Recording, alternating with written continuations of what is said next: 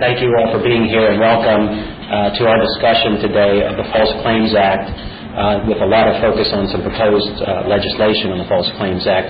My name is Dean Reuter. I'm director of the Federalist Society's practice groups, uh, and I want to thank the members of the Criminal Law and Procedure Practice Group and the Administrative Law and Regulation Practice Group for helping to put this event together. Uh, I also want to thank uh, the folks here at Jones Day for hosting us and single out in particular Jim Gouch, partner here, who helped us get the room, uh, but most especially Ann Donovan, who's been uh, circulating through the room and making sure everything is, is just so. So thank you, Ann. Um, we're anxious to get to the program, so I'm not going to give a long-winded introduction of the topic. Um, but let me also thank our moderator uh, for today and introduce him, uh, Christopher, Cobb, uh, Christopher Cook. Rather, I knew I would do that. Um, also from the law firm here at Jones Day, Mr. Cook. Thank you. Welcome, everybody, and, thank you for coming here. Uh, my goal also today will be to stay as much out of the way as our, of our panelists as possible. Uh, the topic today uh, is False Claims Act and specifically the proposed amendments that are now before Congress. Uh, regarding the False Claims Act, we will be focusing primarily on the amendments that have been proposed by Senator Grassley on the Senate side.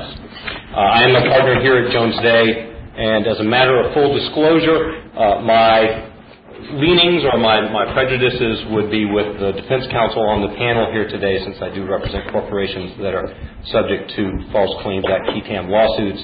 I will do my best to keep those prejudices as much out of sight as possible and even handedly moderate the panel.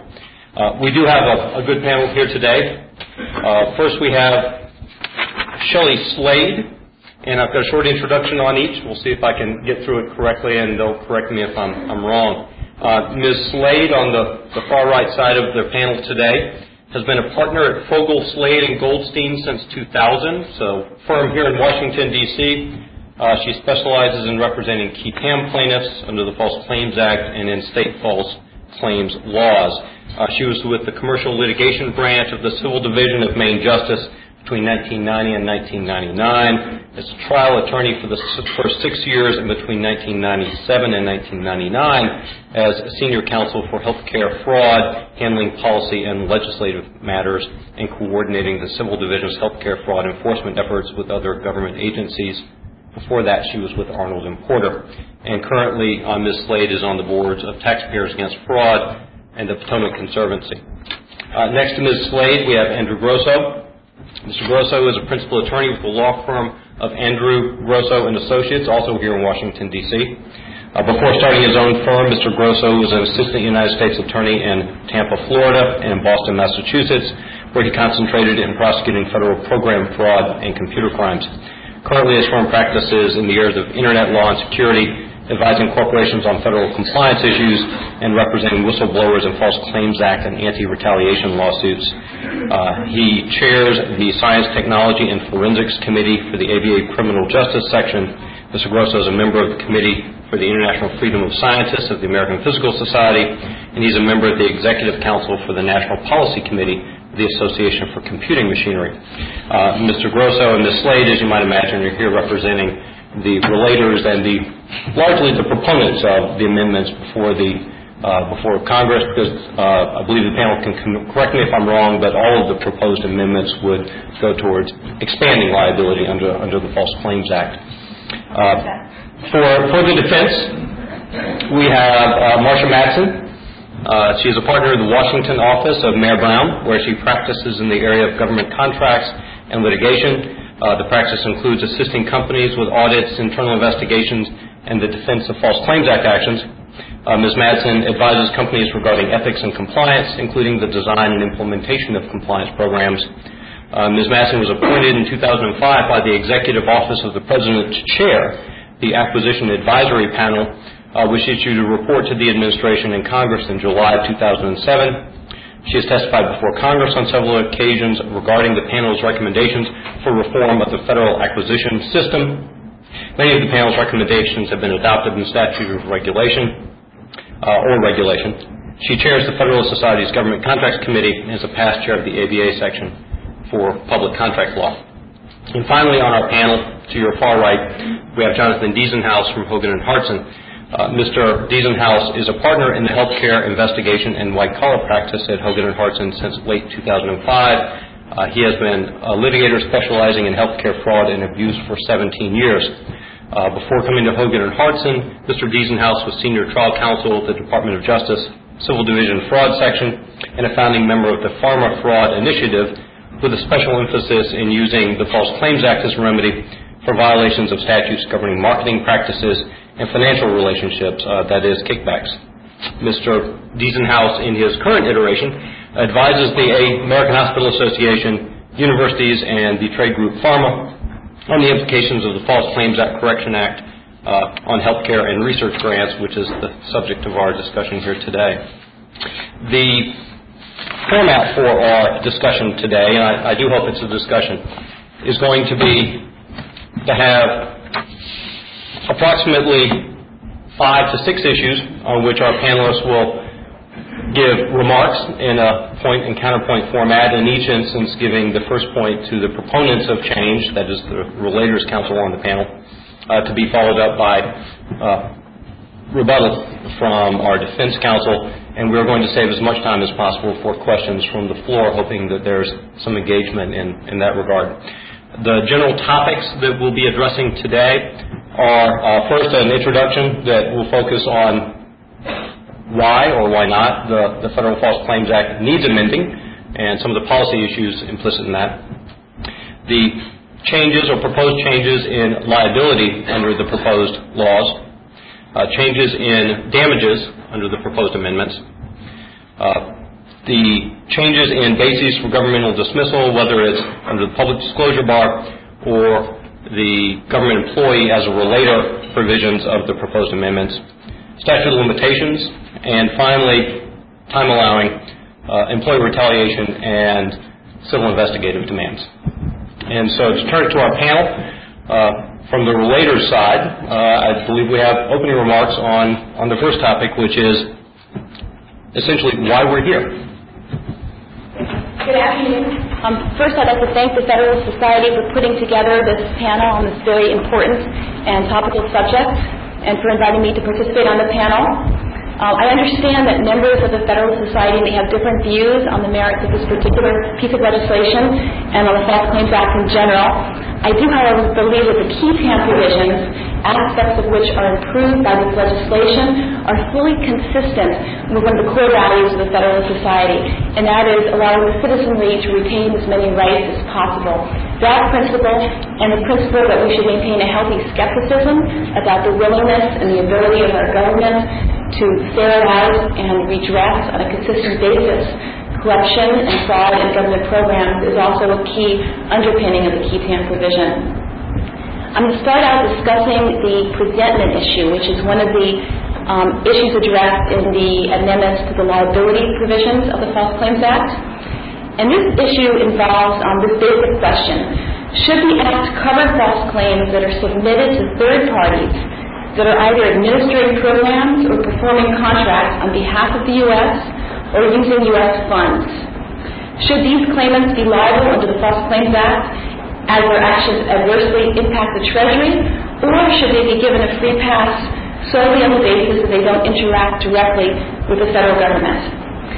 Senate Bill 2041 would ensure the former, that a person would be liable for knowing false claims for U.S. funds whether or not he or she or it was in contractual privity with the United States government. On this issue, as with some of the other amendments in the bill that we're going to discuss today, Senate Bill 2041 merely clarifies the current law to enable the law to function as Congress originally intended when it amended the law in 1986. It does not expand the law. This clarification is necessary because of an adverse court decision, which I will talk about in a minute. In 1986, Congress added the following definition of claim to the law, and this is key to understand the history. It defined claim to include any request or demand, whether under a contract or otherwise, for money or property which is made to a contractor, grantee, or other recipient if the United States provides any portion of the money or property which is requested or demanded, or if the government will reimburse such contractor, or grantee, or other recipient for any portion of the money or property which is requested or demanded. At the time, Congress added some legislative history to explain what it meant to do here, and that was to make sure that the Act covered, for example, a false claim for reimbursement under the Medicare, Medicaid, or similar program. Those programs are administered by intermediaries, so claims don't go into the federal government, they go into intermediaries. Congress also stated in the legislative history, the committee did, a false claim to a recipient of a grant from the United States or to a state under a program financed in part by the United States should be covered. In the legislative history, it's also stated in 86 that the False Claims Act should cover claims that are submitted to state, local, or private programs funded in part by the United States where there is significant federal regulation and involvement. Regrettably, however, in 1986, Congress left in the statute inexplicably language that in the liability provisions that required presentment of the claim to a U.S. government employee or official. It also left in language that required a false statement um, made uh, to get a false claim paid or accrued by the U.S. government. Notwithstanding this confusing possible contradiction in the law as amended in 86, the law worked just fine until 2005 in this area. The government brought and settled actions against Medicaid and Medicare providers, subcontractors, and subgrantees. In 2005, however, which was a very bad year for the False Claims Act um, in terms of the jurisprudence, the Court of Appeals for the D.C. Circuit rendered an explosive uh, decision that was 100% contrary to the legislative intent behind the 1986 amendments. The case was U.S. ex rel. Totten v. Bombardier Corporation. The majority opinion was authored by Judge Roberts, who's now Chief Justice of the Supreme Court. Uh, Judge Roberts felt that it was, of course, necessary to give meaning to the presentment language in the liability provision, um, but he also felt that he could do so um, and at the same time give meaning to the definition of claim. He didn't believe there was an ambiguity in looking at those two provisions together. So he held that if a false claim is submitted to a third party, it must be represented to the U.S. government in order for liability to arise under A1 and also under A2. But the bar has different views on Judge Roberts, um, Justice Roberts' now opinion. Some feel he was wrong and that to recognize the ambiguity in the current False Claims Act, that he should have done so and should have looked at the legislative history. Um, others feel he got it right, that these statutory provisions aren't necessarily in conflict and can be interpreted together. No matter which view you hold, however, it's hard to disagree with two things. One, interpreting this aspect of the statute is not easy. In fact, during his confirmation hearings, um, just, Justice, Justice Roberts stated, quote, it's certainly possible that the majority in that case didn't get it right. And the dissent, that was a very strong dissent, did get it right. I'm happy to concede that it was among the more difficult cases I've had over the past two years. The second thing that can't be disputed is that the decision is squarely at odds with the 1986 legislative history. And as, as was feared by many on the plaintiff's side, the Totten decision by the D.C. Court of Appeals led to a number of decisions that threaten to seriously undermine the government's battle against fraud and that contradict legislative history. Various lower courts have held the False Claims Act can't be used to redress Medicaid or Medicare fraud because the claims go into intermediaries. In the Allison Engines case, which was recently heard by the uh, U.S. Supreme Court, um, the lower court had held that the fact that the subcontractor um, that provided a defective generator for a Navy warship um, couldn't be pursued under the False Claims Act because its claim went into the prime contractor, while rendered a false certification to the U.S. government, its claim had not gone directly into the government. Well, to fix this problem, Senate Bill 2041 does several things, but most importantly, it removes from the liability sections the requirement that false claims must be presented to a U.S. government official or agent or be paid or approved by the United States. Is this change a good one? Absolutely. Um, as long as the fraudster knows that, that he, she, or it is taking actions that cause the government to pay out money that it would otherwise not be willing to pay out, there is no reason to endorse his conduct. Solely on the technicality that the fraud user submitted a false claim to an intermediary. Simply stated, there is no principled reason for elevating the form of a transaction over the substance. And I'm going to turn to Andy now to talk about um, a second change to the liability provisions dealing with um, government administered funds. Hey, Andy. How about if we do presentment separate now that I hear that it's pretty contained? Can I respond on presentment first? Fine with me. Okay. um, see, we practiced this very well ahead of time. Uh, the, the presentment issue ends up being it's, this is really a drafting problem, and it's a, it, it ends up to be a major drafting problem. And I disagree, of course, with Shelley on a number of fronts. Um, and, and the first being that this is a clarification. Um, what is described as a presentment issue is really a, a, very significant and broad expansion of the statute to cover a number of transactions which, um, in my work with the AHA, we're referring to as private transactions, downstream transactions um, about that include dollars that have nothing to do with the federal government anymore because the federal government set up programs to separate themselves itself from those dollars. And really, there you start with Totten. There's another case which I guess Andy will discuss in a minute, Custer Battles. But we're dealing with a series of anomalous cases, bad facts, a little bit of bad lawyering, um, and those are being offered up as cover for a wholesale rewrite and expansion of the statute. Um, an example is Totten. Totten involved Amtrak.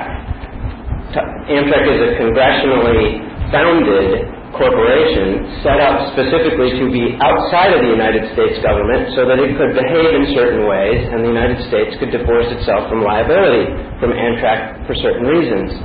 Well, claims submitted to Amtrak are claims submitted to a corporation. They are not claims submitted to the United States. Amtrak's contract with Bombardier was a contract with a corp- between two corporations in which, if there was a dispute, there's a lot of law out there to deal with it. That dispute didn't need to be brought into the False Claims Act, and, and more significantly, that dispute didn't need a whistleblower to poach. And that's what my main concern is, is that as we move downstream, as Justice Breyer said in the Allison Engine argument, if a dollar that was ever a federal dollar remains a federal dollar, then there's federal dollars in everything. There has to be a point in time where the violation of law that subjects you to penalties impacts the federal government and, it, and its, either its personnel or its expenditures. Totten was about this private contract. If private disputes, like between an ambulance company and a hospital, can be brought into federal court by a whistleblower to recover treble damages uh, by uh, this whistleblower who doesn't have to be a party to the transaction, then if I'm the hospital and the ambulance company stole from me and I can't rebill the federal government for the money, a whistleblower comes in, sues on the United States behalf recovers treble damages and takes 30% of it, that's a taking as far as I'm concerned. That's my money. It's not the government's money, and you shouldn't get a third of it because it's my dispute with the ambulance company. The reason that happens is that hospitals, like Amtrak, are paid and then the government gets out of it. A hospital is paid $1,000 to treat a particular disease category, and the, and the hospital has no recourse with respect to that particular Medicare patient if the costs exceed $1,000. The United States is divorced from the transaction. And so the fact that it's a Medicare patient that gets transported by the ambulance company is irrelevant to the circumstances that we're talking about, which are financial transactions that actually involve the government. And because the, the, statute defines things so broadly already, the money is money that went to the downstream contractor before it was paid out on a false claim, or it's money that is only paid after the false claim that passes through the, the downstream contractor to the United States. The problem with the bill is that in seeking to address Totten and a couple of other problems, the language is so broad that you really can have this scenario where downstream disputes, regardless of their impact on the public fisc, can be brought in under the statute. Um, some of you have on your seat, I think they put it on every other seat, a one pager.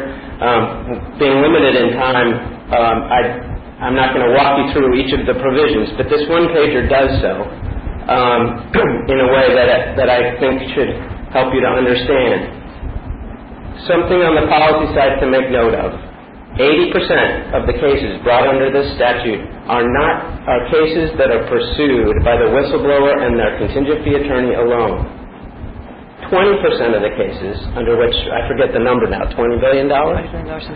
Since 1986 has come in, those are the government cases. 80% of the cases bring in 10% of the money, and even that's an inflated number because there are a couple of declined cases where criminal investigations led to recoveries even though the government stayed out of the civil case. But you're talking about a statute that is extraordinarily powerful, extraordinarily broad already. And you're talking about bad case law that was made in the 80%. Totten was a declined qui tam. The, the Justice Department declined to intervene. The other cases that we'll be talking about today all were declined cases where the government elected in its discretion not to pursue the claim, probably because of legal defects. The whistleblowers went forward on their own to try to broaden the statute, and the courts didn't go along with them. So now they're bringing these complaints to Congress and there's a lot of danger in the language of these amendments. If I could uh, respond. Before moving on to Andy, you just a few points with regard to the 80% versus the 20%. I just wanted to clarify. I mean, yes, it is true the government intervenes in about 20% of the qui tam cases that are brought. However, that remaining 80%, it's a small fraction that go forward nonetheless. Um, I don't have the stats. I'm not sure if Justice has published the stats, but it, it's just not the case that all 80% go forward. Many of them, the whistleblower will voluntarily dismiss when the government investigates further and convinces the whistleblower that the facts were different as the whistleblower concluded, or just for lack of resources. Um, so we're not talking about a huge number that go forward as declined cases. And secondly, I, I guess I dispute the premise that the federal government sets up intermediaries to separate itself from programs. I don't think that's true at all. I think the government sets up intermediaries because it can't itself administer all of these government programs. It needs to privatize aspects of the administration of the program, but it's still its own money that's at risk, and it certainly doesn't intend just to send the taxpayer funds out the door with no ability to recover the funds if they're stolen or um, misused. And, and yes, I think the drafters of this bill um, are concerned about frauds that have an impact on the public fisc, and we haven't gotten to the damages provision yet, too. But there, I do share some of Jonathan's concerns, but I think they're separate from the changes to the liability um, provision. Okay. Uh, Jonathan, uh, I disagree with you. Um, I'm sure you're shocked. Uh, believe it or not, there was a time when he wore the hat of being a civil prosecutor for the Department of Justice. And there was a time when I wore a hat of being a criminal prosecutor for the Department of Justice. And one of the things that disturbed me when I changed my field was that many of the tools available to me as a prosecutor weren't there.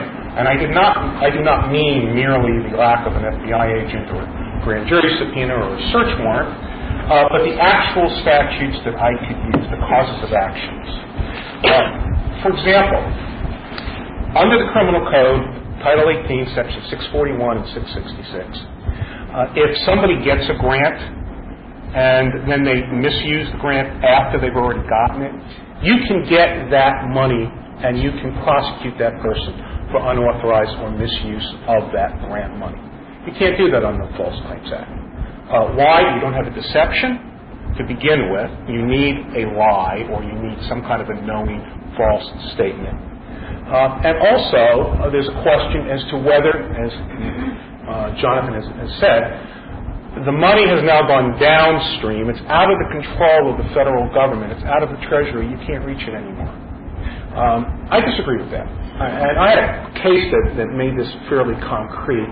Uh, about well, 15 years ago, uh, I guess I am getting out there for a while. Uh, actually, more like 13 years ago, think about it. Uh, one of my first qui tam cases had to do with a community college in Florida the government has a program where they will give educational grants, block grants if you want, to states. The states will then divvy them up uh, under various formulas to educational institutes. The, the purpose of the federal government having that program is to ensure that the money is put to certain purposes. We want certain uh, colleges with, uh, perhaps certain minority groups to get this money or people who want to learn certain uh, uh, fields of expertise to get that money. What happens when you have a college that lies in its statistics presented to the state in order to get a bigger share of the pie than it's entitled to? Under Jonathan's theory, uh, that should not be reachable by the False Claims Act. Why? Because the money is downstream. As a former prosecutor, my view is the government had a purpose in where that money went. You lied. You took the money, you redirected it, even after it left the federal treasury.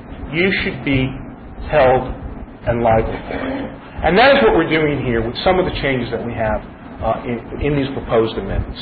Uh, we've uh, expanded the reach of the False Claims Act so that knowing retention of overpayments will be included. That could be reachable on the criminal side. Uh, that could even be reachable uh, by the United States government under theories outside of causes of action uh, other than the False Claims Act. Knowing misuse and unauthorized use of government money or property would be reachable under the amendments.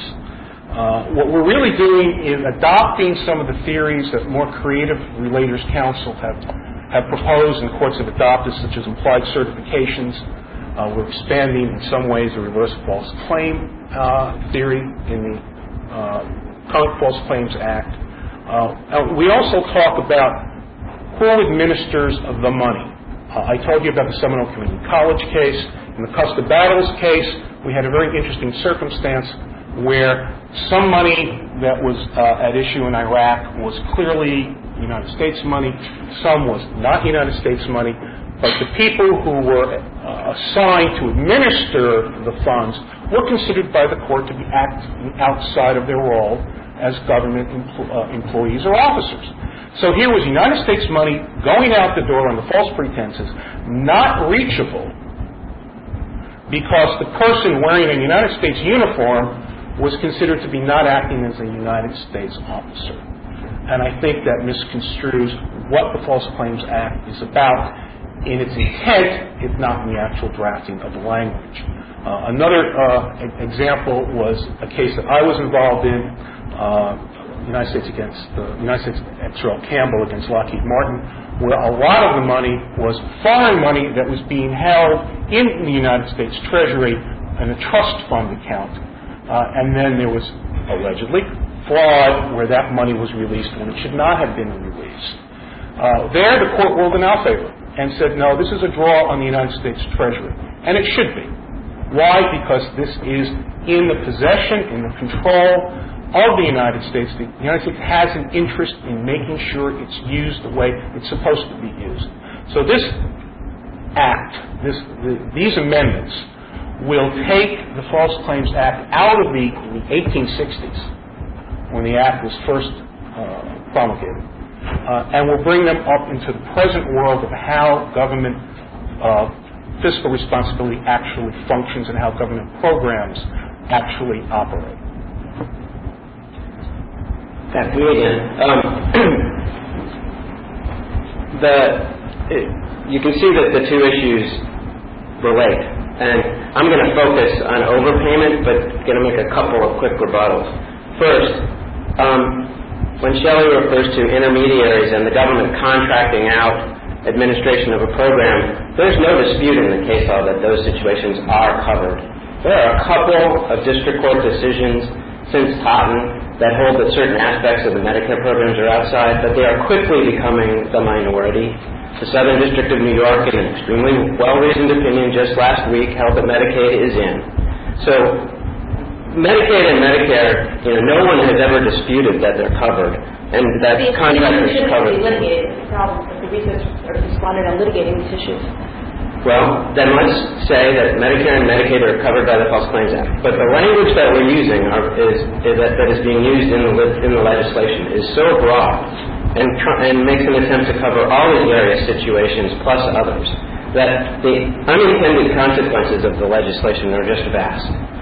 And it is. Creative relators attorneys and creative DOJ attorneys. You know, I was all over implied certification when I was at the department, and really should have no right to be in this room. But uh, you know, the, the, the problem is that we're trying to deal with some cases that dealt with very specific situations, which with extremely broad language and two different problems. The first problem we talked about was money that the United States gave to somebody to handle in some way. Um, and at a certain point divorced itself from the transaction. This problem is money that the United States may administer, but it was never its money. In both cases, the question isn't whether there is a remedy for fraud, because the common law, state law, there are remedies for fraud. There are a lot of lawsuits out there for fraud. The question is whether the Civil False Claims Act that could be brought either by an assistant U.S. attorney in federal court or a whistleblower in federal court is the remedy for all those frauds. And I just submit that it's not. I'm very proud of the work I did. I had tons of work to do, and I think they still have it over there. There are plenty of cases that involve actual federal money. But the United States government set up with its coalition partners the Coalition Provisional Authority over there so that it wouldn't be the United States. And there were a whole bunch of rules and regulations that didn't apply to it because it was over there a, a policy decision was made to separate that entity and to loan it employees who were Coalition Provisional Authority employees. If you don't like that policy decision, take that up, but don't change the False Claims Act because of a failure of proof in one particular case. And the problem with all these amendments is that they will not be used to pursue the little guy who no longer exists or is um, or, or is now bankrupt in Iraq who defrauded the Coalition Provisional Authority. They will be used to, sue the bricks and mortar companies that we rely on to provide us health care. 50% of the cases under this statute are health care cases. They don't have anything to do with Iraq. And yet we're going to amend the whole statute because some people stole some money from the coalition that we decided wouldn't be the United States. That's, that's really what happens at bottom here. And so the, the issue really is who sues? Is it a whistleblower or is it the country of Iraq from whom someone stole? Or Amtrak from whom someone stole? I agree with Andy. As prosecutor, it's often frustrating if something, some bad act that came to your attention is outside your jurisdiction. But at least in the cases I do in the Medicaid context, thanks to legislation, um, two years ago, states all over the country are passing their own qui tam statutes. So if the block grant money that is stolen is money we gave as a block grant because we wanted the state to administer it in the state's way, the state can sue. And in those 20 states where there are qui tam statutes, the whistleblower can sue on behalf of the state in state court. But it doesn't need to be here in Washington with the Attorney General and in the U.S. Attorney's offices if it's not about federal money, it's not about federal funds. And so if you think about it that way, then you can draft things much tighter. And actually, you should be doing the drafting in the programs. Now, I'm not sure about Andy's grant fraud case, but if you look in the case, I read a lot of grant fraud cases that are already covered. And yes, outside of a block grant context, in a research grant context where a lot of good work is being done, there are a bunch of certifications along the way. So the money goes out the door at the beginning of the year, but the researcher has to certify compliance with law, and to progress under the grant and to appropriate use of the funds repeatedly over the, the life of the grant. Those are false certifications. They're inside the statute. And I'm in the process of settling two grant fraud cases, and I don't think I'm so stupid. Those actually are cases. So, um, the I, I don't mean to. It is illusory to think that Medicare and Medicaid are going to fall out of the statute because of Totten or grant fraud is going to fall out of the statute um, otherwise. Just like some suggest we will, the courts will sort out the new language, the courts will sort out those old cases, those few cases that are a minority of cases where the courts have sought to dismiss on uh, difficult or strained interpretations of Totten and Custer battles. And one, last thing. On each of these cases, we can get into the details at another time, but there was a failure of proof by the relator in each case. To say that Allison Engine is a holding that a vast array of transactions are outside of the False Claims Act is, is not accurate. In Allison Engine, the relator chose not to take discovery and not to prove that the contractor submitted a subcontractor's invoice to the Department of Defense. Not until Supreme Court argument did the Relators Counsel say, you know, I could have, because the contract said they had to submit those invoices. But he didn't do it at trial, so he lost. That's what happened. My understanding is different. He didn't submit the claims that the prime submitted to the Navy, but those weren't uh, his client's claims. And he did it during the trial, present a Navy official who said that the Navy had relied upon this, this false certification regarding whether the generator um, met specs. Um, so I think he, that's what I lot more the trial is indicated in the joint appendix than is commonly understood. Who knows whether he adequately overcame that in the uh, opposition to third? I don't know. I think that's directed verdict at trial on a failure of proof, not on a question of law. So Andy, you have a minute rebuttal on this issue. Would you like to go to Shelley I- on I- Davis I- or I- not? President Martian, A- Andy promised me two seconds, even though... I- I'll save my time for the loyal opposition. even though presentment um, and overpayment actually weren't on, weren't on my list. Um, I was just going to make a couple of brief comments. Um, for, for government contractors, and that's kind of the hat that I'm wearing today as opposed to the healthcare hat, uh, typically um, outside a couple of odd situations that you've heard about today, presentment's not an issue because the, the, the, the, the invoices, the costs of the government contractors, subcontracts, go to the government. They're part of what the prime contractor invoices, so you don't have these issues. The reason that you've got issues in in Totten in uh, in Allison Engine, and I, I think I, I'm more inclined to agree with Jonathan. You've got a proof problem that is just not going to happen in your normal government contract situation. So what we're doing here with the bill is legislating in a very broad sense, changing the entire definition of claim to address a case that is by itself not a problem. And that we have the same, I've got a question for Andy about the Custer Battles case. I think, um, again, it's one that is outside, uh, outside the issues because it's the coalition provisional authority. And uh, even with, even with the legislation, it's not clear to me it's going to fix it because the coalition um, has in it other countries. It has representatives of other countries at the CPA. It has money from the Iraqi government. It's not appropriated funds from the United States. So I'm not, I don't think the, the legislation is necessarily going to take care of that problem. So again, because if, if it's a British citizen who's processing those claims, are we going to get a different answer than if it's an, an Army officer who's on loan to the CPA? It just makes no sense, and the legislation isn't going to get at that.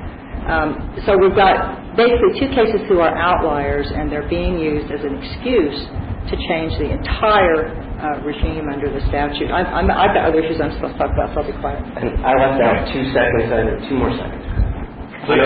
Sorry to filibuster, but I left out the most important part for hospitals, I won't, hear the end of it. The, problem with the, fix on overpayments is that the statute declares the retention of an overpayment to be a violation of the False Claims Act if you knowingly retain. Um, the amendment uh, effectively eliminates any actus reus from proving a violation. In a hospital context, the hospital receives payment um, more than it billed, for example. If it receives payment not on a false claim, but it receives payment it wasn't supposed to receive, it is now in violation of the statute on the actus reus side of the equa- equation. It retains a payment. So as soon as you get money in your bank account, you violated the statute. If they can show you know that you have money you shouldn't have. Well, the problem there is you get collective knowledge doctrine, and you have a reckless disregard standard of knowledge under this statute. And so, as a prosecutor, I love to find the rule book, the Medicare rule book that the bailiffs had in their desk that was dog-eared and underlined and highlighted, showed they used it, showed they knew the, knew the rules. Well, then the corporation has knowledge of the rule. And if the corporation has dollars over here in the bank account that came in under a, an explanation of benefits that said it received more money than it asked for, I've got proof that they knew or should have known they had money they shouldn't have while it's generally right that we should expect providers to pay back money they're not entitled to, the problem is the system relies on employees telling their bosses that there's money in the bank account that shouldn't be there. But now those employees have an incentive to sue first and to recover between 15 and 30 percent of what they uh, report to the government. So compliance plans you can teach all you want to teach, but now actually in the Medicaid context, the statutes require you to teach people how to file qui tams. So if my biller messed up three times and he's on probation and he's out, and he discovers that he messed up and now they have money in the bank account that they shouldn't have, and he knows that if he turns himself in, he's going to get fired, what's he going to do?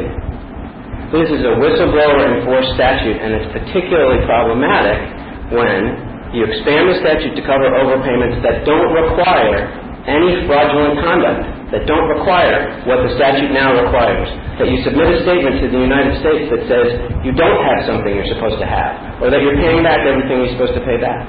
At least when there's a piece of paper, a statement to cover up the retention of an overpayment you're not supposed to have, you have an actus reus, and you have more people involved than just a whistleblower who can file the minute the money hits the bank account. Nancy, if you could respond, and we'll discuss about how to address the remaining issues and still have time for questions from the floor. Um, I'm debating. Um, if we have time, I'm coming back at you. But let's let's move on. Let's, we've got a lot more issues to hit. Because what I'd like to do... Sorry, I'll be quiet for the rest of the And, and, and- and with your, with your indulgence, I'll impose a three-minute time on each side to discuss damages, or four minutes, whatever you like? Damages I I think just to do my part in about 90 seconds.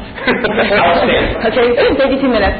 Um, And this is an area in which I suspect the qui tam counsel on this panel will at least be in part in agreement with the defense counsel. The current False Claims Act provides for a remedy that is three times the amount of damages which the government sustains because of the act of that person. Basically, this provision has worked uh, just fine. However, Senate Bill 2041 replaces it with the following language. Three times the amount of money or property paid or approved because of the act of that person. Now, believe it or not, us on the qui tam side, we also want to see some nexus to the federal fisc. Um, we think that should be an aspect of these cases. We should be recovering money that the federal government has had taken from it um, improperly. Um, this provision is overbroad in some ways, and it's too narrow in others. And in my view, it's, badly drafted. How is it overbroad? Well, first, it doesn't specify what should be done when only part of the false claim made to the government grantee, for example, was paid with U.S. funds. So you could have a government grantee, say a museum, that uses 10% of um, uh, to, to pay the claim using 10% government money and 90% uh, other sort of philanthropic money. Under the laws now drafted, given the definition of claim, there's a remedy of treble times the whole value of the claim, even though only 10% came from federal money. I think that is overbroad. It's interpreted that way. Secondly, I think it um, also is possibly overbroad in that it doesn't specify what should happen when a claim is approved but not paid. The language right now talks about three times the amount of money or property paid or approved. So you could have a claim that comes in, that gets approved, but the government never disperses it, and there's a remedy for three times the amount of that approved claim. Seems potentially overbroad. How is it narrow? Right now it doesn't specify how to compute damages when the government's financial harm vastly exceeds the value of the particular claim. Say you have somebody that knowingly supplies a defective helicopter part that isn't tested as required, that uses you know, materials that are other than the specified materials, and the whole helicopter crashes because of that part, and that's all proven. The, government in that situation is damaged in the value of the helicopter and possibly even more, their, their lives uh, that are lost. Um, the current provision would not cover um, or does not clearly cover that sort of situation. Fourth uh, problem in terms of how it's too narrow um, is that it doesn't, the current provision doesn't specify how damages would be compu- computed when the violation involves the wrongful retention of an overpayment that we've just been discussing. In that situation, you're retaining an overpayment, but the wrongful act wasn't the original claim. So you don't have a claim that's paid or approved that you can treble. And that provision, as currently drafted, doesn't doesn't clearly uh, address how to handle that situation. So hopefully that was about 120 seconds or so. Can I can I can I contradict my co-counsel? It would be You'll entertaining to see you. it done. There, there's one part where I disagree with Shelley, and that has to do when you mix federal funds with the funds of some other entity, such as in the museum example that you gave. Uh, and again, it goes back to what I was talking about when I first uh, spoke, uh, the purpose of a federal program. If the federal government decides that a museum's uh, uh, exhibit is important enough that the taxpayers' money should be used, then that, the, the money that is used to put on that exhibit in total should be protected and should be protected by the False Claims Act. Because you're looking at the purpose of the program as well as the amount of dollars that, that goes out the door. So I, I think that that is an appropriate way to, to not only, not only on a, uh, appropriate protection to give, but an appropriate measure of damages. Um, it, it, it's, it's sort of like I have one pitcher of water from one, one locale and another pitcher of water from another, and I mix the two, and you can't get them apart. That's the way it should be. We're protecting the purpose that the federal government embarked on this program. Uh, everything else, you're fine. Marcia? Um, I was interested in listening to Andy. I think before I jump into damages, I think one of the questions, and it's an interesting question for people at the Federalist Society that this debate raises, is maybe the government shouldn't be involved in some of these programs. But, but that's, a, that's a, maybe a topic for a different day. Uh, with respect to damages, um, uh, the, the language that, uh, that Shelley read, um, the, the current statute says that in Section 3729A, that a person who violates the statute's substantive provisions is liable for treble the amount of damages that the government sustains because of the act of the person. And the legislative history of the 86 Amendments is clear that Congress intended that the United States should be afforded a full and complete recovery of its damages. The Supreme Court has said in the Bornstein case that the FCA measures damages as the difference between the value of the goods or services provided to the government and what it was entitled to receive. And even if there's a violation of the FCA that doesn't involve damages, there are still statutory penalties that can be recovered. The problem with the change in the law, and Shelley read it to you, is, that the bill says that what can be recovered is three times the amount of money or property paid or approved because of the act of that person. In a government contracts context, and I think in some other federal programs context, this change is huge. It means that there doesn't need to be a loss. Um, Andy talked a minute ago about implied certifications. Um, I, I don't know how many of you in the room work in the government contracts area. I know some do. But just to give you an example, the federal acquisition regulation is um, 16 volumes. It contains tons of regulations. It contains tons of opportunities for implied certifications. Um, any of those certifications, particularly if they are made in the, uh, or any of those regulations that apply at the period of contract formation, could result in the entire value of the contract being trebled under this standard. So the, the change is huge. And I think some of the, actually, uh, I, I, I won't speak uh, uh, as to why um, Shelley said it was, it was maybe too broad and why the relator side would be concerned about it, but I think one of the potential infirmities it has is it's, it's so broad and it's so detached from actual losses that it actually may present uh, Eighth Amendment problems, and there'll be a lot of litigation about whether it's excessive. So that's my quick uh, my quick response on the damages issue. The remaining issues that we have on the table that I'd like to get done before 1:30, so we can open up to questions from the floor at 1:30, are the public disclosure bar and the changes to that, the uh, government employees acting as the relator, and the statute of limitations are the ones that I would like to try to get through in the very remaining few minutes before half past. So I think Andy, you have prepared remarks relating to the public disclosure bar changes? Well, uh, actually, that's Shelley's. I apologize. I'm going to handle the government employees. Shall? As, as you will. Whoever would like to go first. Let's, let's go ahead. Okay. Um, the amendments would allow government employees to be relators. Now, this is a really hot button issue, particularly with the Department of Justice. The feeling is you're getting a federal paycheck, whatever you learn and whatever you do should be uh, on behalf of the, United States, and you should not be out there suing separately, becoming an independent IG, and should not be getting a second paycheck out of the False Claims Act. Uh, I sympathize, I disagree. Uh, what the Act does is, or the amendments do, is that it permits government employees to be relators uh, except that the federal government has a right to go in within 60 days and dismiss the action out um, under two conditions. One, if all necessary and specific allegations in such action were derived from an open and active fraud investigation. This is going to keep everybody litigating very happy for the next 15 to 20 years. Necessary, specific, open, and active given the definition of fraud investigation is going to be debated. Or if the employee is one who learns his information from his job, uh, and this happens a lot. I get many, many phone calls from people in this circumstance. And none of the following occurred. I love double and triple negatives. Um, if uh, he, let's put it into a positive.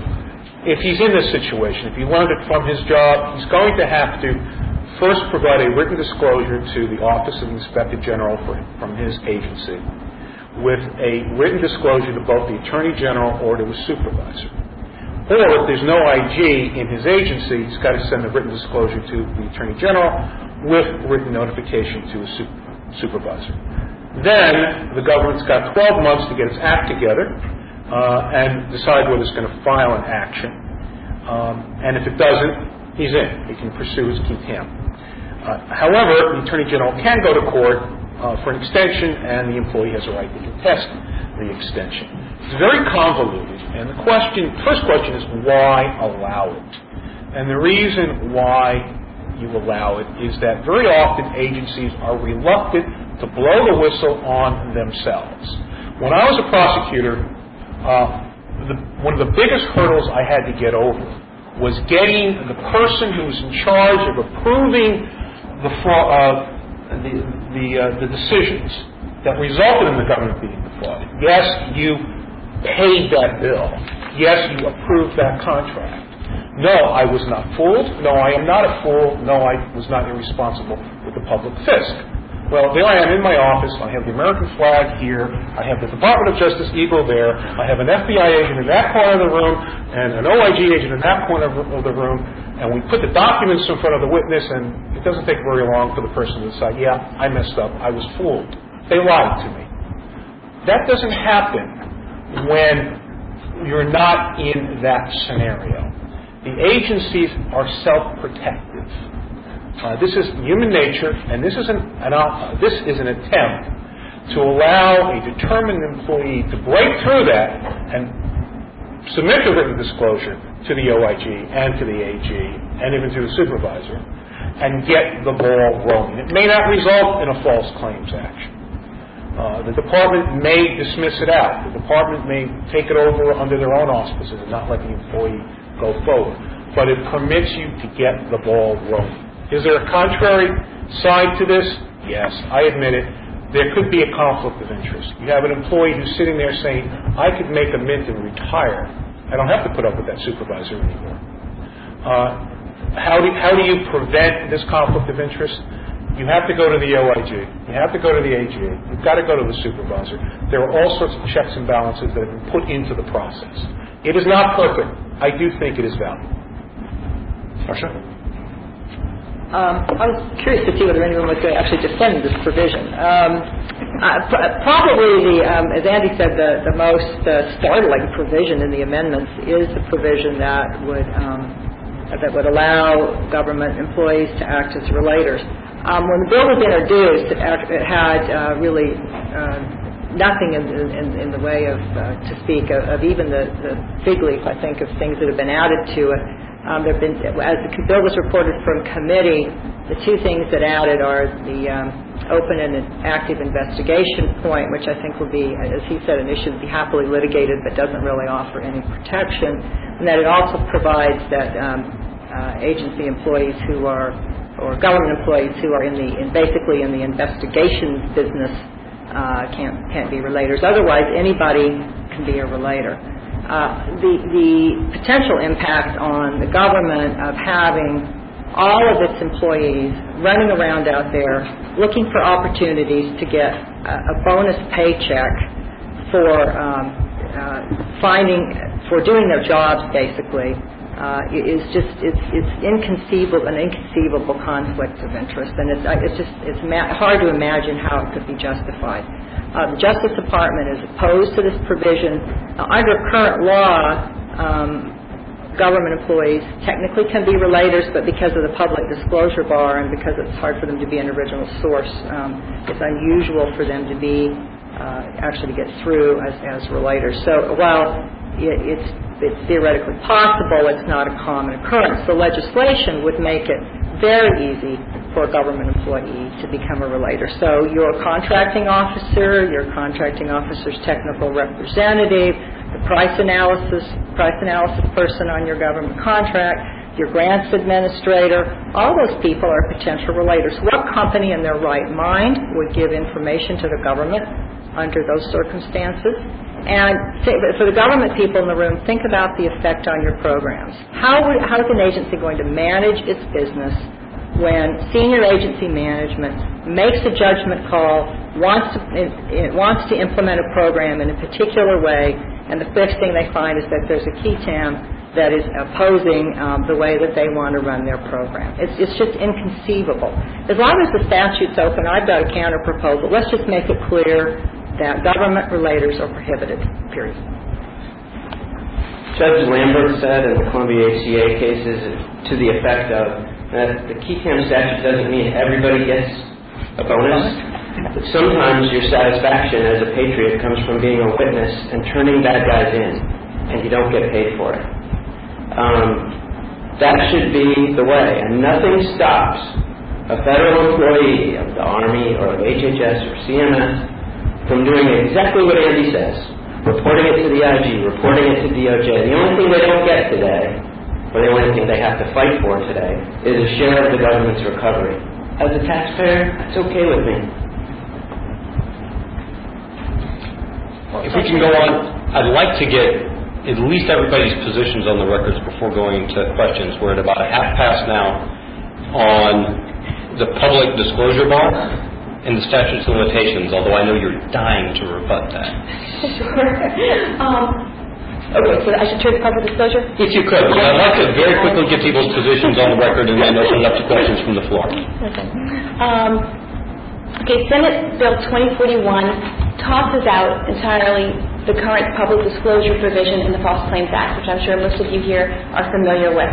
Um, but just to restate it briefly, that provision deprives the court of jurisdiction whenever a tam case is based on the public disclosure of allegations or transactions in the media or in some sort of a congressional, administrative, or judicial hearing, report, or proceeding. The only exception is when the relator is an original source of the information in his lawsuit, which is defined as someone with direct and independent knowledge of the information who's gone to the government before filing suit. Senate Bill 2041 um, replaces that old bar, or would replace that old bar with a new one that would permit the government and only the government to move to dismiss a qui case when it's already conducting an active investigation or audit of substantially the same matter involving the same wrongdoer at the time the qui tam is filed. It would also provide a basis for dismissal if there was a media or congressional um, publication concerning substantially the same matter, substantially and the same wrongdoer that came out before the qui tam, and that led the government to initiate um, an audit or investigation within 90 days. The new bar would not apply in two circumstances. One, when the qui tam relator had gone to the government before the investigation or audit was started, or before the publication in the media or in the congressional uh, report or hearing. Um, and two, when the relator brought in information providing a substantially new basis for recovery. From the relator's perspective, this is one of the most important changes in the bill it's not a perfect provision. We think it, could be improved. Um, however, it's much better than the current public disclosure bar, um, most importantly because it takes that cudgel out of the hands of the defendants and gives it to the government. Um, to date, the public disclosure bar has very rarely been invoked by the government. The very entity that Congress intended uh, to protect from this bar is intended to uh, prevent parasitic suits that were duplicating work that the government had already done or was in the process of doing. Instead, defendants who have no legitimate interest in using the public disclosure bar have used it time and time again to try to delay adjudication of the merits or to escape liability altogether. Due to some ambiguous language in the current public disclosure bar, there are an array of confounding and conflicting cases on the books. Um, since 86, there have been more than 192 rulings in 103 separate cases on questions about the interpretation of the bar. So there's always something that can be relied upon by a defendant in support of the most tenuous um, public disclosure argument. So why is the new provision in the public interest? First, it will allow more of the meritorious decline cases, and believe me, there are a lot of those, to proceed, as defendants won't be permitted to use public disclosure as a weapon to avoid or, delay um, a finding of liability. Secondly, it will adequately, control the risk of parasitic cases going forward. If a case is truly parasitic, in that the government already is actively prosecuting a fraud case, conducting an audit or investigation in the same matter, then the government will have every incentive to dismiss the qui tam based on this bar and can be relied upon to do so. On the other hand, if the government neither intervenes in the matter nor moves to dismiss it, these actions speak for itself. The government just doesn't care about the situation. Um, it has no interest in pursuing a case on its own, um, based on whatever might be in the public domain or at issue in some government audit. And the qui tam then is not duplicative of a pre-existing government um, activity um, and it's not superfluous in any way. Third, um, the new bar will reduce the burden on the courts, and this will be a substantial reduction in the burden by reducing the number of pre-trial motions uh, brought by defendants. And finally, it will reduce the financial costs and the risks to relators of pursuing False Claims Act cases and recovering funds that have been stolen from the taxpayers. Marcia? Um, I was tempted to ask uh, uh, what, what the real reason is for the proposed legislative change, um, because it, it's in, in, the policy debate that's taking place, you haven't really heard an articulation of the reason. Uh, but I think Shelley actually stated it. It's that defendants are successful with public disclosure challenges. Um, and so there's a, a real lobbying effort underway to get the statute changed so that they, they can't be used. I mean, I want you to remember that what we're talking about here is that 80% of the cases that the Justice Department declines to intervene in. So that, that's where the, the defendant's ability to challenge whether the relator actually is bringing new information to the table that is meaningful is at issue. That's where those challenges are made.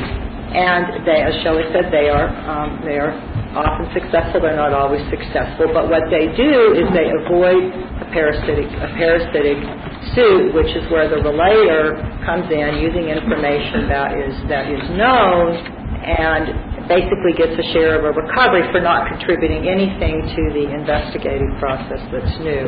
Um, prior to the 1986 amendments, there's a long history of this provision, and time doesn't permit us to talk about it, but for from the period to 1943 to 1986, actually um, these kinds of suits were prohibited, these kinds of actions were prohibited, um, and there you couldn't, not the suits were prohibited, a, a relator couldn't bring a matter if it was publicly disclosed. The 86 amendments did a pretty good balancing job in the language that's in the current law of allowing um, a relator who's an original source to go forward with a case even if, if the information is the, and the allegations have been publicly disclosed, but otherwise prohibiting recoveries for people who just didn't bring anything new to the table. The change in the bill will eliminate the ability of defendants to challenge this at all.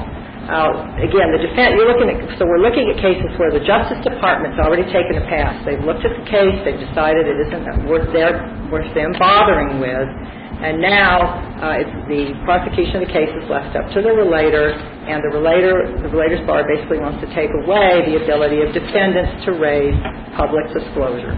Um, there's, an impact on the defendants because I think there was a mention made earlier that maybe not all of these cases go to trial, but there's a huge investigative and discovery process that goes on in these cases, whether they ultimately go to trial or not. And because of the damages regime here, there's an intense pressure to settle the cases. So there's a lot of cost associated and a lot of risk associated for defendants if the cases are basically from fake whistleblowers. Uh, but there's a cost that's not recognized, and it's a cost to the government. Once the Justice Department says, we're out of here, we're not interested in this case, the government agencies whose, whose programs and whose contracts are involved are uh, subject to discovery. It's their 10-year-old documents. It's their people who have to be witnesses. There's a tremendous cost here. And in addition to that, if the, if the uh, defendant is successful, uh, the defendant can actually charge his costs back through to the government. So there's a big cost on the government itself and a risk to its programs for letting these these frivolous whistleblower suits go forward. So there's really no need to change the statute. The statute in this particular respect is working very well as it is. If I can overlap a few of those points? Yeah, before going to questions, uh, I I knew that frivolous lawsuits would would would get you get you going. Well, there's a resource issue too that Marcia didn't mention, just Okay. really quick. Sure. and It makes me laugh when Shelley says the government will step up because we work for the same boss at the same time.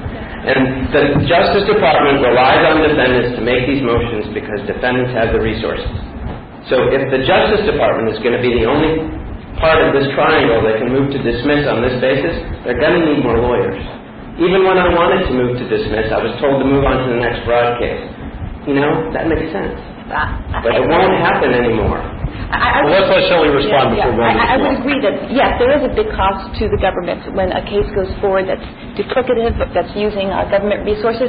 However, DOJ um, has in the past, not often, but it has the ability to move to dismiss based on public disclosure. And as a practical matter, it doesn't involve much in the way of government resources because you have the defendants all too willing to write the briefs for the DOJ lawyers. They come in, get a meeting, say, look, we'll, we'll write the motion to dismiss for you. And the, the government makes the call. Is it appropriate or is it not appropriate? Very few resources, but at least it makes a call because it's its resources that are at issue. And it should be the one deciding whether to let a qui tam relator go forward on its own or not. And a second point I want to make had to do with the mixing of the questions of whether a lawsuit is duplicative and whether it has merit. These are separate questions.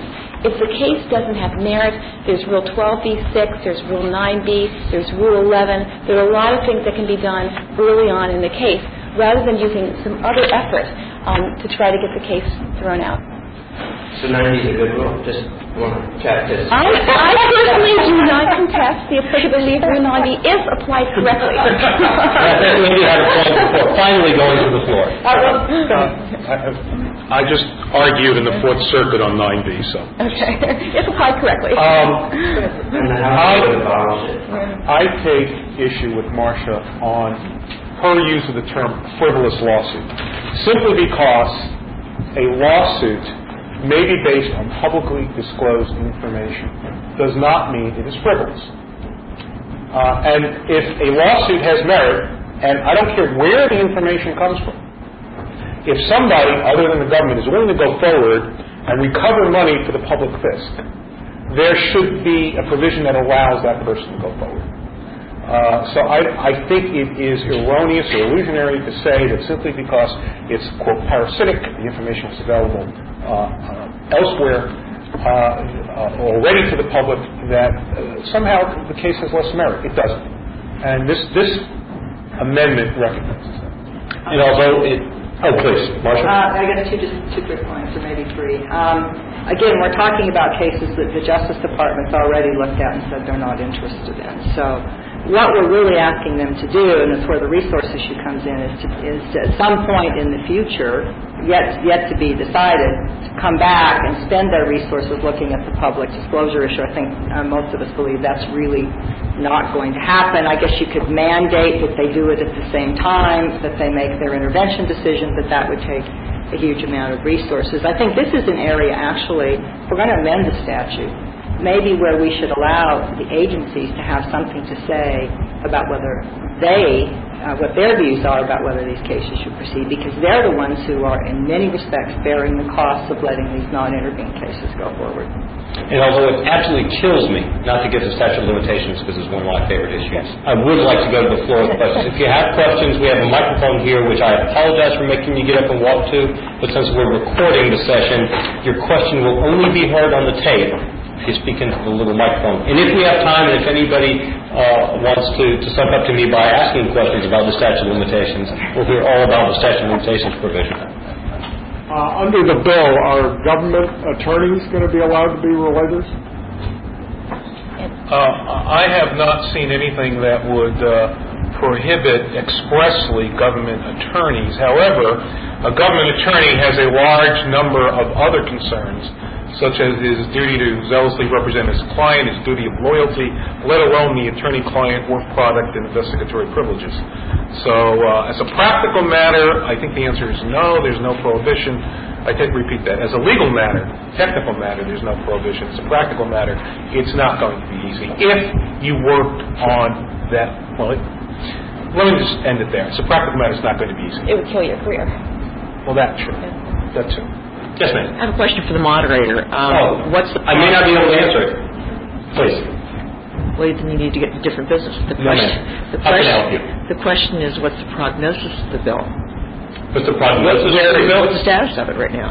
Uh, I believe, and the panel may be able to answer the question better than I can, I believe there are two competing bills proposed in the House and in the Senate, and the prognosis of whether it will pass or not, and whether it will be signed when it goes to the White House if it is passed, just knowing the makeup of the Congress, I would guess that there's a better chance than not that it might be enacted, but a, whether it gets signed by the White House would be Uh, up The me. situation right now is that it passed committee uh, in the Senate. In the Senate? Um, The sponsors have indicated to various groups that are, that are complaining about it, that they're still open to address some of the language issues, and people are still willing to talk. Has it been referred to the Judiciary Committee? It's been reported out of judiciary. Out of bo- both uh, Grassley's Committee and Judiciary? Uh, Senator Grassley was a member of judiciary, and and it was, he didn't, it didn't come up in finance. It Oh, it did not? judiciary. Okay, I thought it might have. All right. Um, And so that's happening. Um, The Justice Department has twice written to the senator and indicated its objection um, on of provision by provision basis, most recently a couple of weeks ago. Um, the- the- That last communication said that other agencies would be weighing in as well.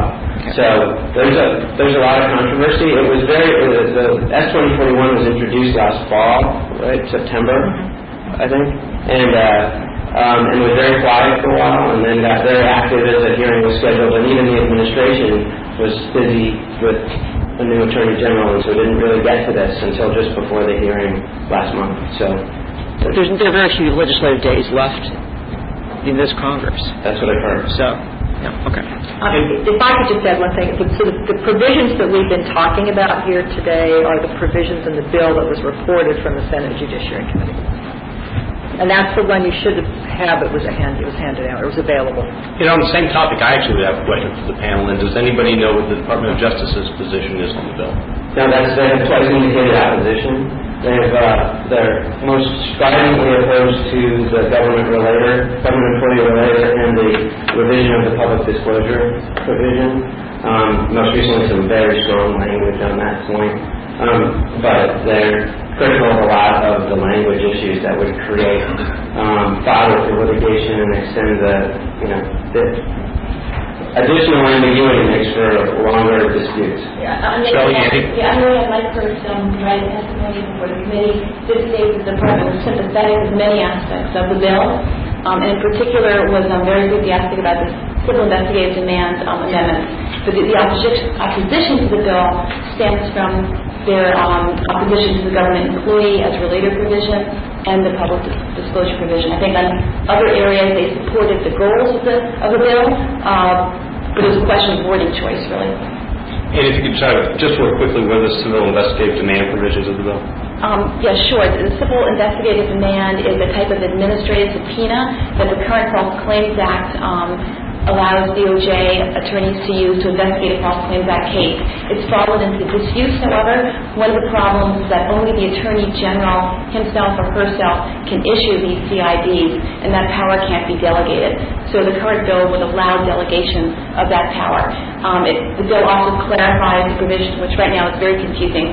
Few inside the government or outside the government understand it, and the amendment would make clear that the government can make official use of the information that they get through CIDs, the documents, and the testimony, um, and the official use would be defined as all the ordinary things that the government would do with subpoenaed um, information.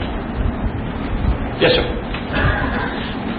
My, excuse me, my comment goes back to the very first part of the presentation in which uh, the question of whether or not a, a a cost was submitted directly to the federal government uh, would be honored. Um, I'm just a poor, simple accountant, but I have previously been CFO of acute care hospitals, and to ignore the role of whether the bill gets submitted directly to the government or not totally ignores the rate-setting processes of hospitals to begin with. Secondly, I also have extensive experience with government contracts, um, held by not-for-profit organizations, and many, many, many, if not most of those contracts are cost plus, so that whether the bill goes directly to the uh, uh, the government or to the prime contractor is really, uh, as Shelley mentioned er- earlier, form over substance. Thank you. But there's no dispute that cost-plus contracts, where the invoices and the costs have to be reported to the government, are within the statute. That's really not a problem. It's not, it's not an issue under current law. Um, I was intrigued by, I think it was Mr. Diesenhaus who mentioned the uh, application of the False Claims Act to block grants. I was wondering if you could elaborate on the, if I understood correctly, that block grants should not be covered by false, by the False Claims Act, and whether or not that would also apply to subawards under a grant program. Um, I was reacting largely to what Andy described as a block grant pro- problem. It really depends on the particulars of the grant and of the program as to how, you know, how many strings are attached, what is the government, what is the federal government requiring downstream of the expenditure, and what sort of representations are made back to the federal government about how the money is spent. So it is certainly possible to set up a program so that the False Claims Act runs all the way downstream to the employees who receive salaries out of the block grant, you know, three tiers down. It just depends on how the paper flows up and how the um, uh, and how the money flows down. I think an important qualification is liability is always premised on, on some level of scienter, some level of, of knowledge. So in other words, the person would have to know that their conduct was having an impact on the federal fisc. And that is an important constraint, I think, as a practical matter. The difference between knowledge and notice in this context when you're litigating these cases is not enough of a reason to hang your defense on. And so that's why these cases settle for hundreds of millions of dollars, is that, you know, the information in your files is chargeable to you as a corporation. So um, while while our worthy opponents often fall back to, but only people who did it knowingly get in trouble, uh, people who made a mistake still write big checks rather than run the risk of treble damages at home. Yes, sir. My disclaimer, I'm, I'm not a practitioner in this area, but my, my question has to do with two definitions. One is of uh, government money, and the other one's of administrative beneficiary. And it seems to me from reading those that it really obliterates the distinction between what's public and private. Um, in, I'm doing this partly from memory, but um, an administrative uh, beneficiary is somebody who holds um, property or who the government holds property and collects it, transmits it, possesses it, administers it, manages it on behalf of that person. Um, I'm having trouble understanding how that doesn't apply to everybody who pays Social Security. You know, I think you're looking at an early version of the bill. Oh, am I? Yeah, Okay. Thank you very much. Yeah. Yeah, that was solved.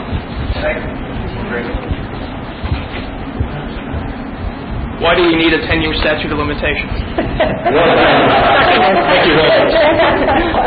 Good question. Why do we need a 10-year statute of limitations? Um, I can think of several reasons. Uh, it, it's not so much that somebody walks in and says, I discovered a fraud and the fraud occurred um, seven years ago. As much as it is, is we've been involved in a contract that's been going on 5, 10, 15, 20 years, and those exist. And I recently learned that uh, indeed there was a lie somewhere back, and without a 10-year statute of limitations, you can't reach that far back um, to fully make the government whole from the harm that went on. Another reason is the length of time that it takes for these cases to be investigated. They're phenomenal. Um, I, uh, the longest case I've been personally involved in took eight and a half years from beginning to end. Um, with the case uh, stayed uh, for four years after it had come out from under seal.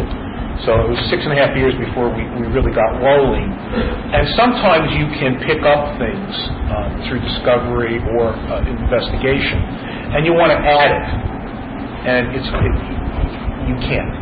Um, there's another uh, case out of the Second Circuit, which I hate to say, that his name escapes me. Okay. Which, which, well, which held that the government could not rely on the relator's complaint to go back uh, and uh, amend a complaint based on the uh, avoiding the statute of limitations problem based on the date of the initial filing of the relator's complaint. So if I file a complaint today uh, and for a fraud that occurred five years ago, the government takes three years to investigate it, learns something, wants to amend my complaint to pick up something that occurred now eight years ago, it can't do it. Um, most circuits go the other way on that, so this would truly be a correction. But those are the reasons why uh, that, that I think this is a good idea. 30 seconds. Um, there is no reason that I can imagine that this statute is um, more important than any other civil claim of the United States or of any other private party. Um, the only statute of limitations in the federal code that would be longer is murder, which doesn't have one. If I Um, can correct that, there's a 10-year statute of limitations for the United States to recover debts owed to it. To recover debts owed to Yeah, it. yeah. In this statute or in the... In Uh, the Separately, I don't have the cite. Okay, well, you got me. but, Researched it recently. Yeah, well, somebody. Okay, so there's one other, but that one other is about the whistleblower lawsuit, and that's a particularly difficult part of this equation. And I'm going to talk about it in the healthcare context because what it's really about isn't what Andy's talking about. What it's really about is dollars and cents. In healthcare context, providers bill multiple times every day for patients in various beds, where there are many, many hundreds of pharmaceutical prescriptions filled in a day.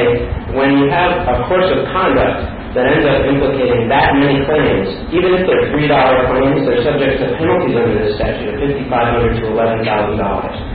Every day that falls off the six-year mark changes the value of the case for a whistleblower. Um, so this is really about getting more years in this statute uh, than anything else, and thereby almost doubling the exposure in many healthcare cases. That's certainly going to do something. It's going to drive settlements. It's not going to drive right from wrong. It's also going to drive litigation because there will be people for whom that exposure is just too large to settle. Uh, If I could add one point, I think a practical matter, this 10-year statute of limitations for claims brought on behalf of the United States, it's not going to make that much of a difference. Um, The statute currently has in it a three-year tolling provision, so you can bring a claim as long as it's within three years of when a government official knew or should have known um, about the violation of the act, not to exceed 10 years. In almost all cases, when these qui tam cases are filed, it's within three years of, of government knowledge. So you can go back 10 years already in almost all cases. The new provision is just cleaner, it's clearer, and then most importantly, it expressly applies to wrongful retaliation claims.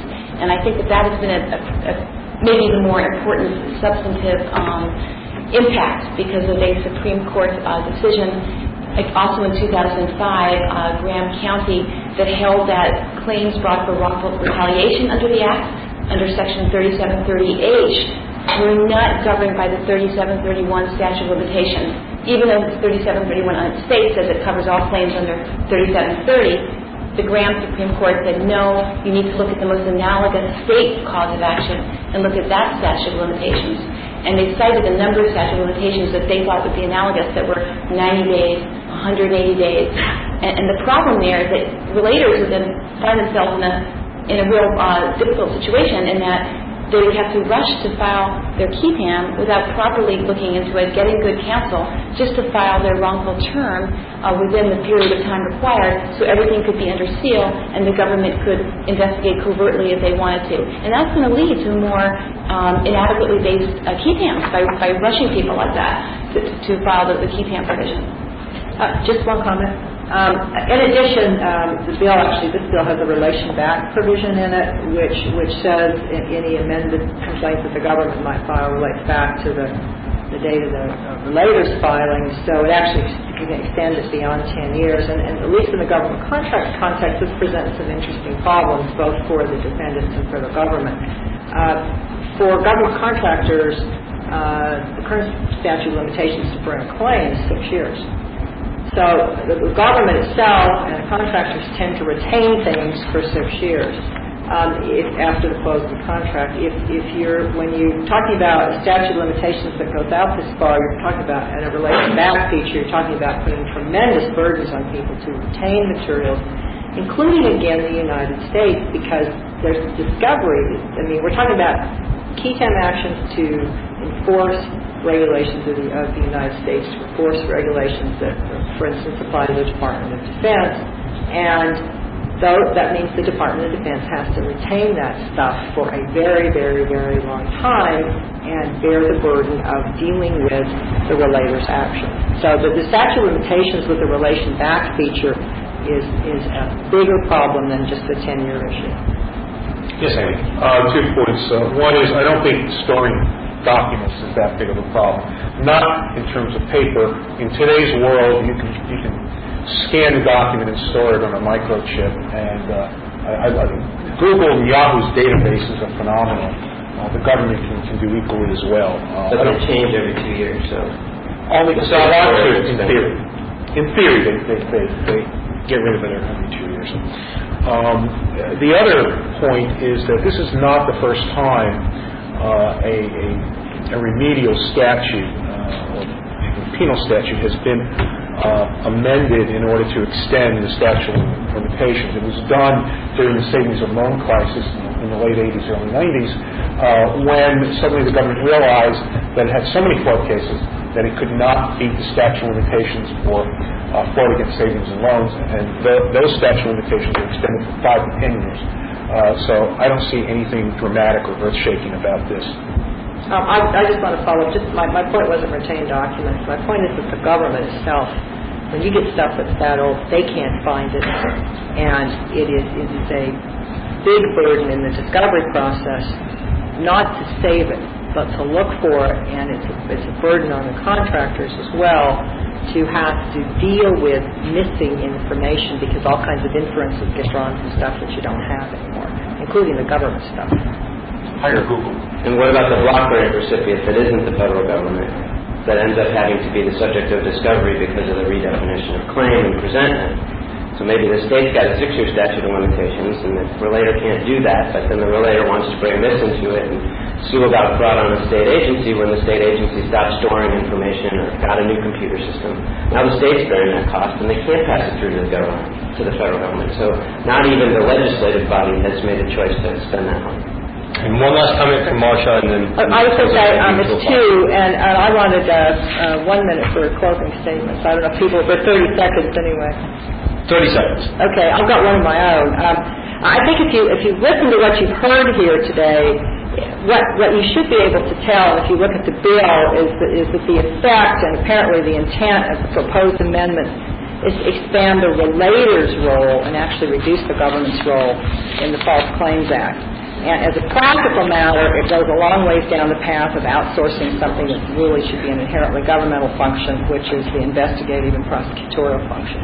I think we have to, at a bigger picture, ask ourselves, you know, what does this do to protect the taxpayer? What does this do to, to help the government manage its programs better? In the end, whatever an investigation reveals isn't, or, or a qui tam reveals, isn't going to make the, the that program or that contract work better. The government needs better processes and better management. When you look at the report of my panel, or you look at uh, exhibits here, or the Army, the Gansler report on Army Expeditionary Contractors, what you hear them saying is the government needs better processes, it needs better management, it needs more investment in the way it does business to protect the taxpayers' dollars. No matter how many qui tam relators you have, you're not going to accomplish that objective. And you don't hear the Gansler report or our report or anybody else saying what we really need is more experienced relators. Shelley, Andy, 30 second closing. I would, I would agree that the government needs more resources, no question, but it just it, it doesn't happen. And I think that the qui tam bar plays an important role in supplementing um, the government's resources and also serving as an important check on cases that would not be looked into for political or other inappropriate reasons. Um, I, I think that the nature of government funding, contracting, and programs has changed dramatically since this act was, was first enacted in the 1860s. Uh, and for all of its laudable uh, results and efforts, the 86 amendments uh, did not uh, bring it up to date in that regard. I think this, this, these proposals uh, go a lot further towards bringing the False Claims Act up into this century. Well, thank you very much to the Federalist Society for putting on this presentation. Thank you very much for our panelists for an excellent presentation. And most of all, thank you to all of you for coming and joining us today.